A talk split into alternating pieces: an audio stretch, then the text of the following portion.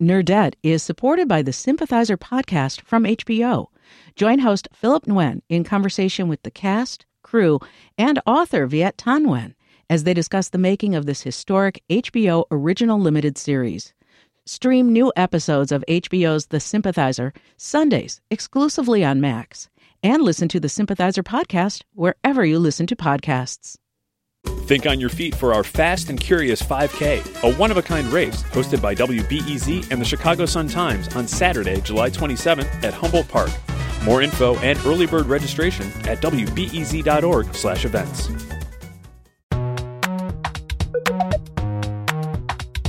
From WBEZ Chicago, this is Nerdette. I'm Greta Johnson. We made it to another weekend. Happy Halloween. We have a great show for you this week, and it is spooky as fuck. Coming up, nonfic giant Erik Larson tries to tell us he is not into Halloween. And I remember dressing one of my kids as Rosemary's Baby in a, a red jumpsuit with horns and, and so forth. Then we hear from Emily Zarka, a true monster fiend. I started researching the undead, and that got me into grad school and got my PhD. But first, let's check in with two smart humans about stuff that's been going on this week. First up, we have Anne Marie Awad. They're a journalist and host of the podcast On Something. Anne Marie, hello. Hi, thank you for having me. Oh my gosh, thrilled to have you. Plus, we've got Wendy Zukerman. She is the host of Gimlet's Science Versus podcast. Wendy, welcome. Hello. Okay, so I want to start this week with something that I actually have thought about a lot for kind of the last couple of years. Essentially, ever since Game of Thrones proved to be like the most successful TV show kind of in the history of TV, everyone has been trying to figure out how to make the next Thrones, right? At this very moment, there are so many different iterations of this. There's the Apple TV Plus show Foundation, which is based on the Asimov novels. If humanity is to climb from the ashes, coming generations will need the knowledge to build upon. Dune just came out. There's the trailer for the Thrones prequel that just dropped a couple weeks ago. There's also a trailer for this Amazon Wheel of Time adaptation. The wheel keeps turning. That dropped earlier this week. Carnival Row wrapped its filming on a new season. That's not even to mention a new season in The Witcher on Netflix. I'm your destiny. You're much more than that, Cirilla. So, Anne Marie, you brought up this topic in an email and you called it high fantasy TV bullshit, which I Yes. loved. So, you are like super here for this stuff, right? I'm really into it because I think at this point, our entertainment has reached a point where everybody's looking for the next big budget something, right? Mm-hmm. Like, I, I feel like what gets a lot of airtime is people being super tired of like the Marvel movies. You know, in the last like several years, we've seen probably some of the best like science fiction movies and series. So, like, I feel like I was like a closeted high fantasy fan for a, quite a while. and sort of like Game of Thrones was was kind of my entry back. And what was cool about that in particular was the fact that like all of these people around me who I think would never have been into high fantasy were super into it, and so it was just like I don't know. I think it proved that it can be a lot more universal than people expect. Yeah. The one that I brought up was The Witcher because I like the show has its issues for sure. um, but I also like appreciate uh, that it feels like they are trying really hard to not be the next Game of Thrones and to really do their own thing. And of course, they have like a whole other back like a backstory to follow on that's very different. Well, that's based on a video game, right? It's based on a book series, but the weirder thing is like it's not like a big series like Game of Thrones is. It's a series of short stories. Oh, interesting. It's cool to see all these different things being tried out. Like Carnival Row is really interesting because it's fantasy, but it's also dealing with like these uh, questions of like colonialism and stuff like that. We are Fae, and this was our land. Another awesome one that came out this year was like Shadow and Bone. Oh, yeah, totally. Is this true? Can you summon light? There's bad stuff too. There's like that awful Joss Whedon HBO show that came oh, out Oh, God, too, The right. Nevers. You know, the touched. Yes, they have weird deformities and afflictions. Ugh. Yeah, I don't know. I just I think partly why I find it so fascinating is you know we did Game of Thrones recaps and like I remember I did an event with HBO like right towards the end of the final season and I remember hanging out like they weren't like high level HBO execs or anything. They were just like these lovely humans who like did PR at HBO, but they were all sort of like we don't know what's coming next. Like you could tell they were legitimately freaked out about like what do we do after this super successful thing that like no one could have predicted its success, you know? Yes. Wendy, how are you into this stuff? Look, I, I unpopular opinion here, but I couldn't do Game of Thrones. The sexual violence, I was ah. like, yeah, no, it no. was it was just cheap storytelling. It's like you know how to Yeah. add some tension Yeah. to a story, some titties in the background, Yes. just some titties. I'm like, wait, you know, and I'm like, that's not good writing. That's just titties. I just want to hear you say titties all day. So I am really, really excited for a good fantasy that doesn't exploit women and our titties. oh man, you would have you seen Shadow and Bone? I feel like that oh, one oh is no, great. no, I'm ready. yeah, that's a fun one. I mean, I don't know though. The other thing is like, why not just keep watching Succession for the rest of our lives anyway, right? a true high fantasy. I don't know. I will say something that I at least am very cautiously optimistic about with this coming season that just started on HBO is that I'm almost positive COVID is not going to be a thing in this universe. And I am thrilled by that. I'm also thrilled. I, I got I got into this show like Mythic Quest recently, which is is cute, and uh and then uh, like we just hit the episode last night where they're they're like just doing the whole thing over Zoom, and I was like.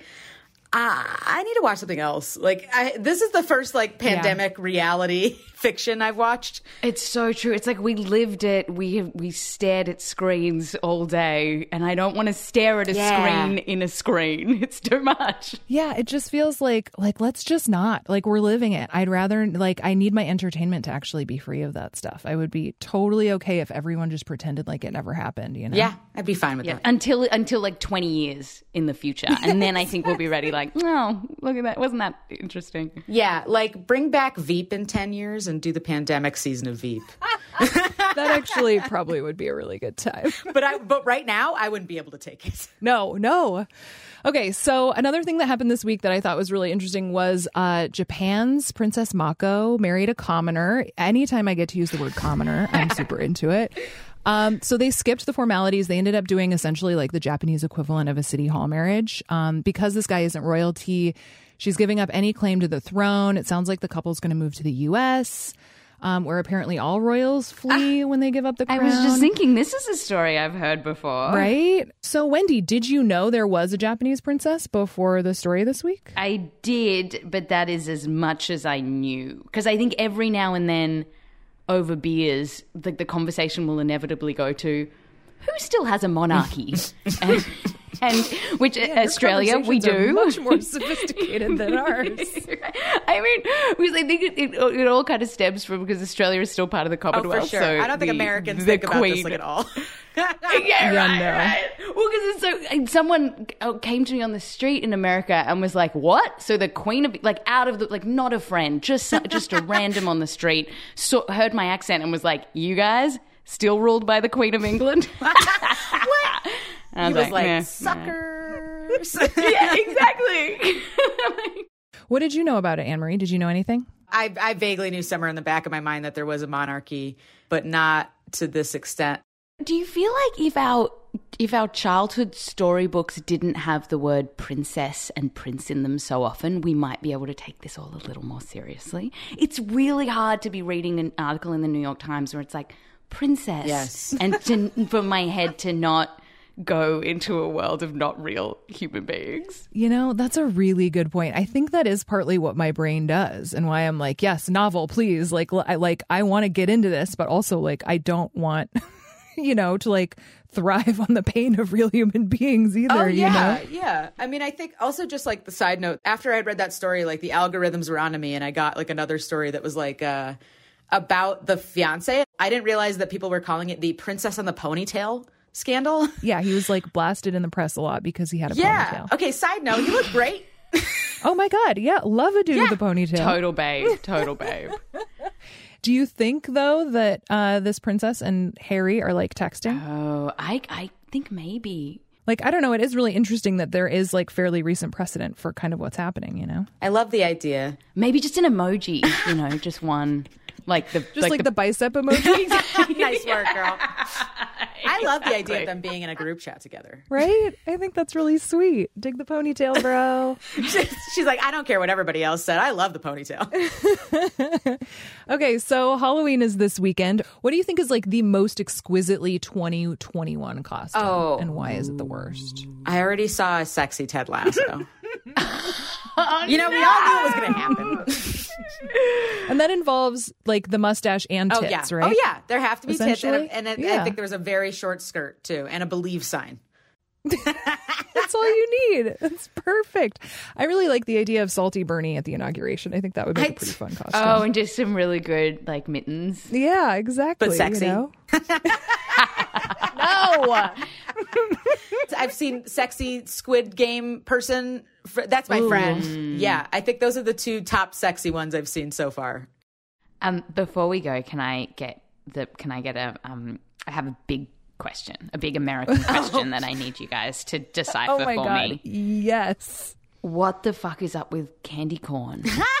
Oh god. I'm not sure even it's we so know. gross, guys. it's really gross. It's so bad. Yeah. I, I couldn't remember the exact name, so I just googled it. I was like corn candy, and it came Yeah, up. you And got it. The, on Google, the questions that people ask are one: Why is candy corn so bad? Mm-hmm. Two, I can appreciate this one: Is it candy corn or corn candy? But three, is candy corn poisonous? what are you guys doing? Yeah, no, it's not. I don't know. That's it's a very divisive issue, oh, Wendy. You're telling me. Listen, it is the tip of the iceberg of disgusting ass candy that we have in this country. You know, this is why I usually say I just don't like candy because I like most candy is terrible. What are you from Big Dentist or something?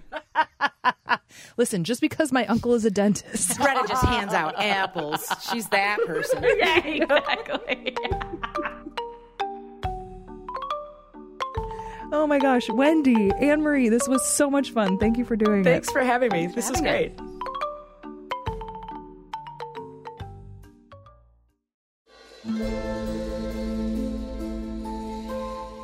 Erik Larson is considered the forefather of narrative nonfiction. His book, Devil in the White City from 2003, won wide acclaim. That's the one about the Chicago World's Fair and a serial killer.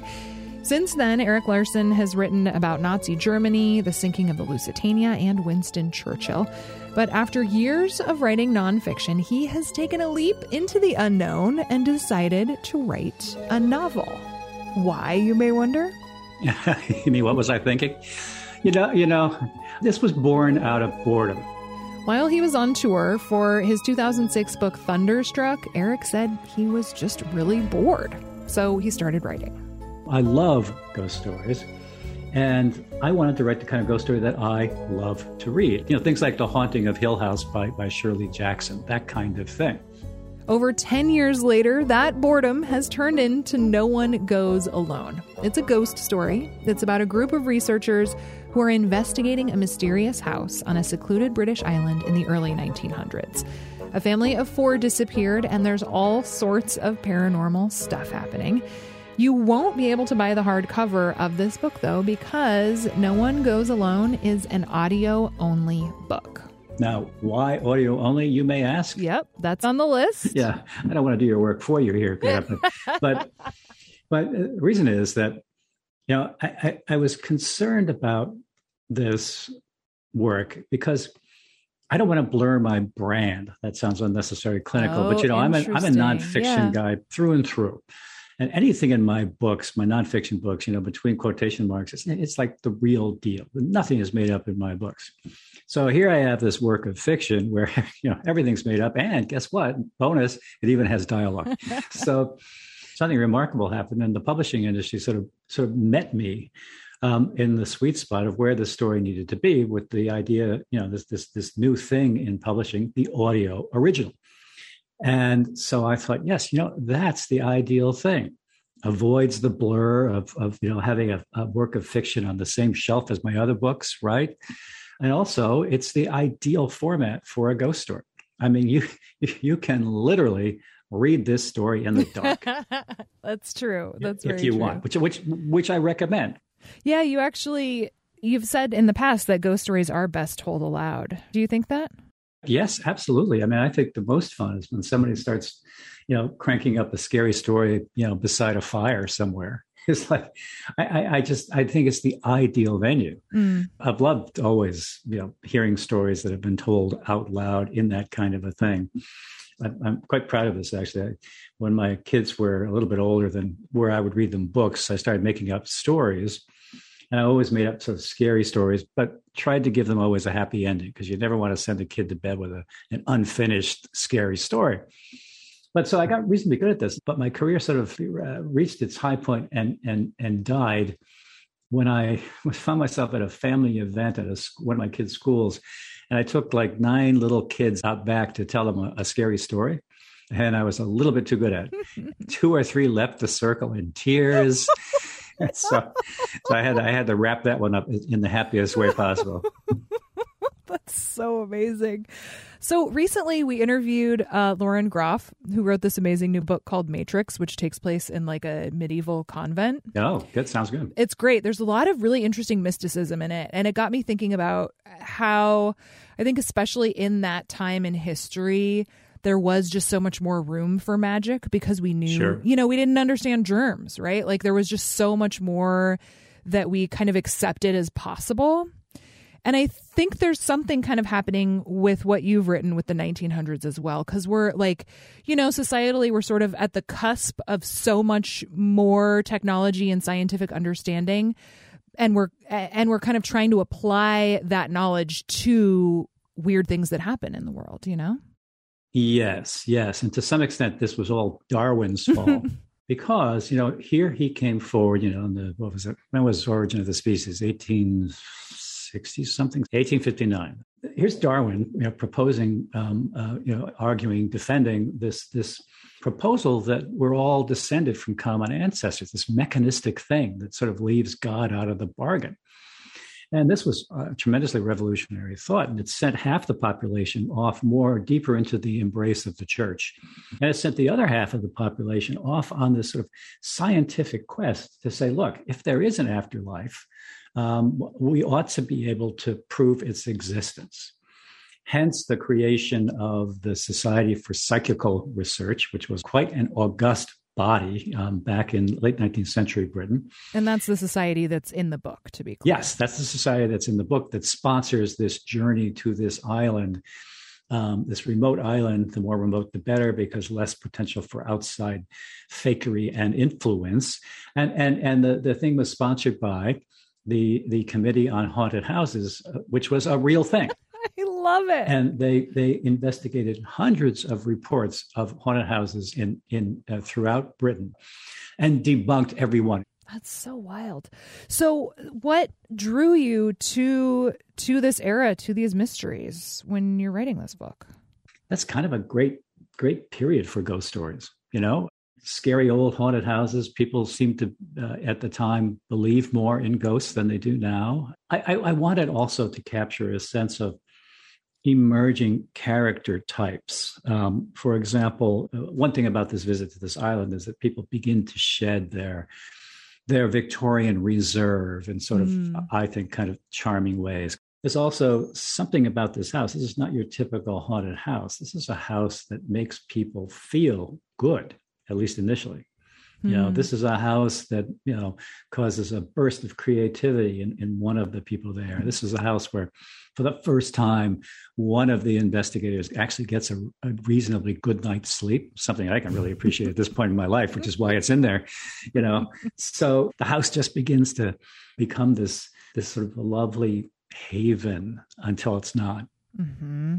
So you've said you like telling scary stories. Uh, do you believe in ghosts?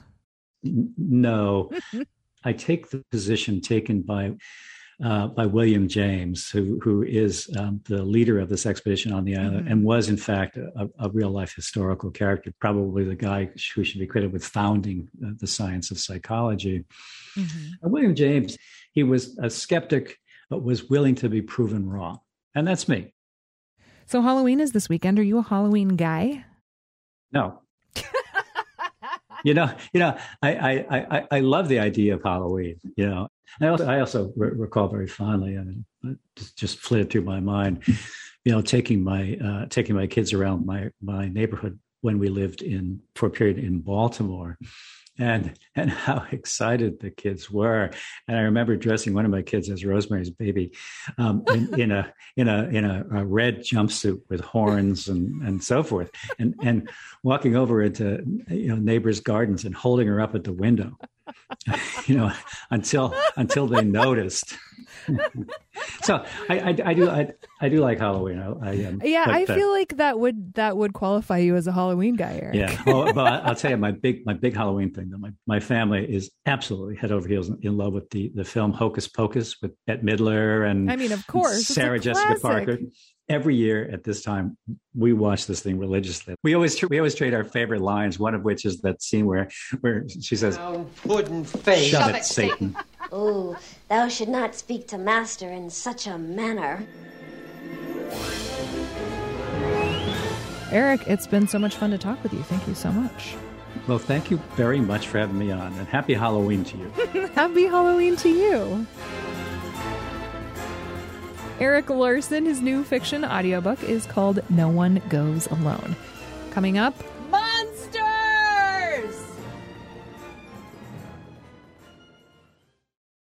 Nerdette is supported by the Sympathizer podcast from HBO.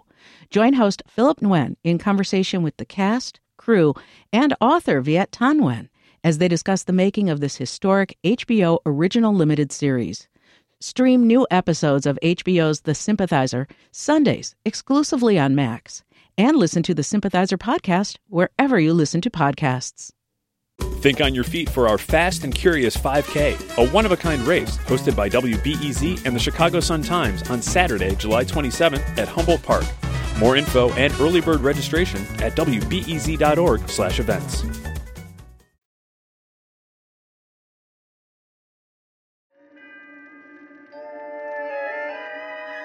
For most of us, October is a time of year when we turn on the horror movies and embrace getting scared by spooky ghosts and monsters. But Emily Zarka is not like the rest of us.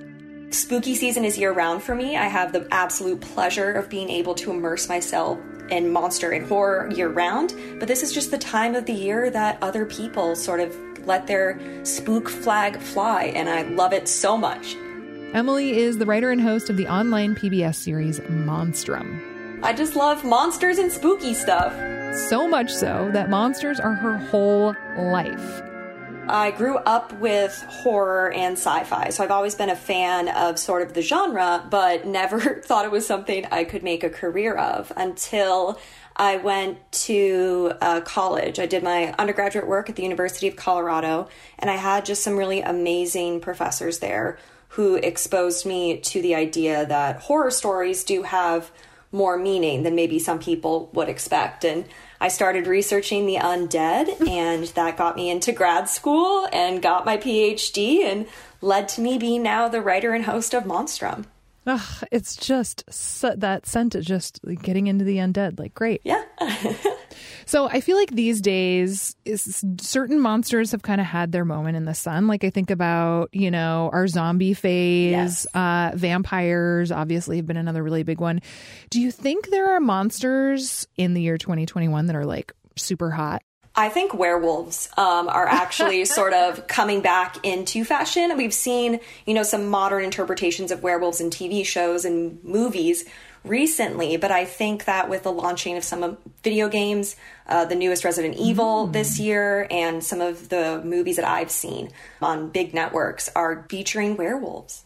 Interesting. So the only werewolfy thing I can think of is what we do in the shadows. Oh, werewolves. so good. We're werewolves, not swear wolves. Werewolves, not swear. What are we? Werewolves, werewolves not swear wolves. So good. Love that movie, and the show is great.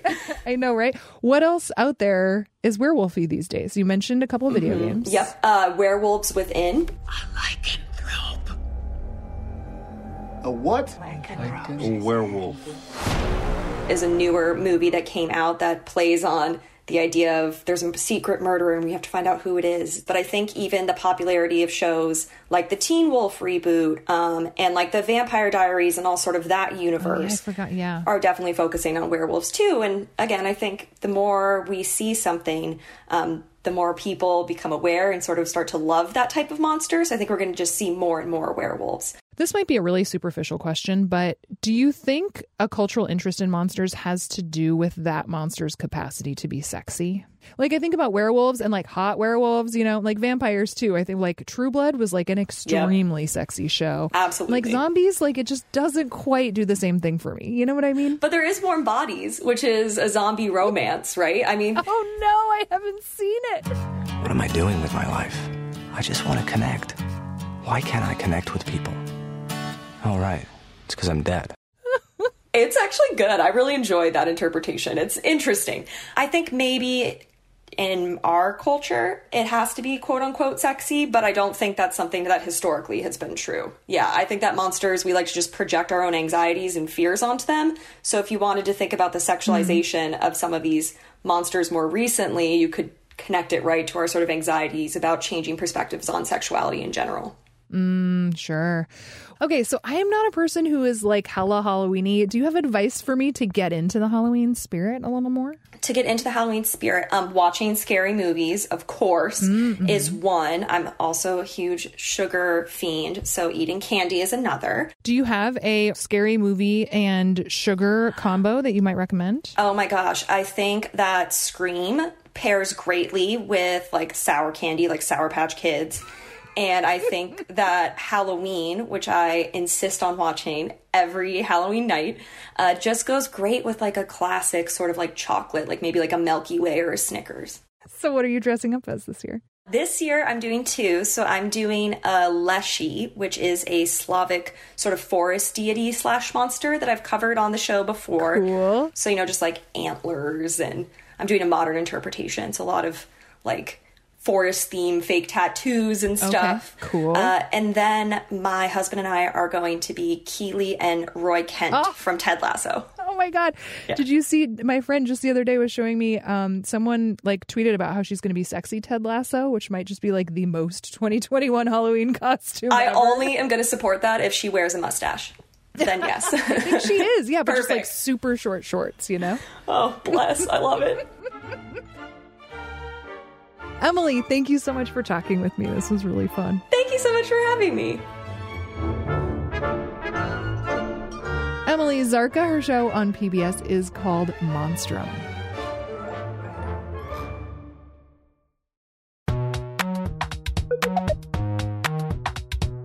All right, that's it for this week. Keep an eye out for our book club author chat. That's coming out this coming Tuesday. November's pick is Sarah MacLean's Bombshell. It is a great time. You should read it. Also, if you're up for it, we'd love it if you signed up for our newsletter. Every Friday morning, Anna and I will send you a link to our freshest episodes, along with some tasty recipes and delicious reading ideas and junk foodie TV recommendations.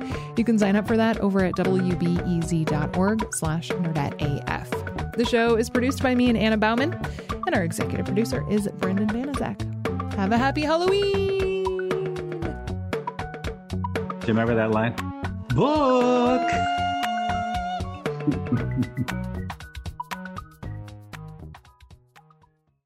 Nerdette is supported by the Sympathizer podcast from HBO. Join host Philip Nguyen in conversation with the cast, crew, and author Viet Thanh Nguyen as they discuss the making of this historic HBO original limited series. Stream new episodes of HBO's The Sympathizer Sundays exclusively on Max and listen to the Sympathizer podcast wherever you listen to podcasts.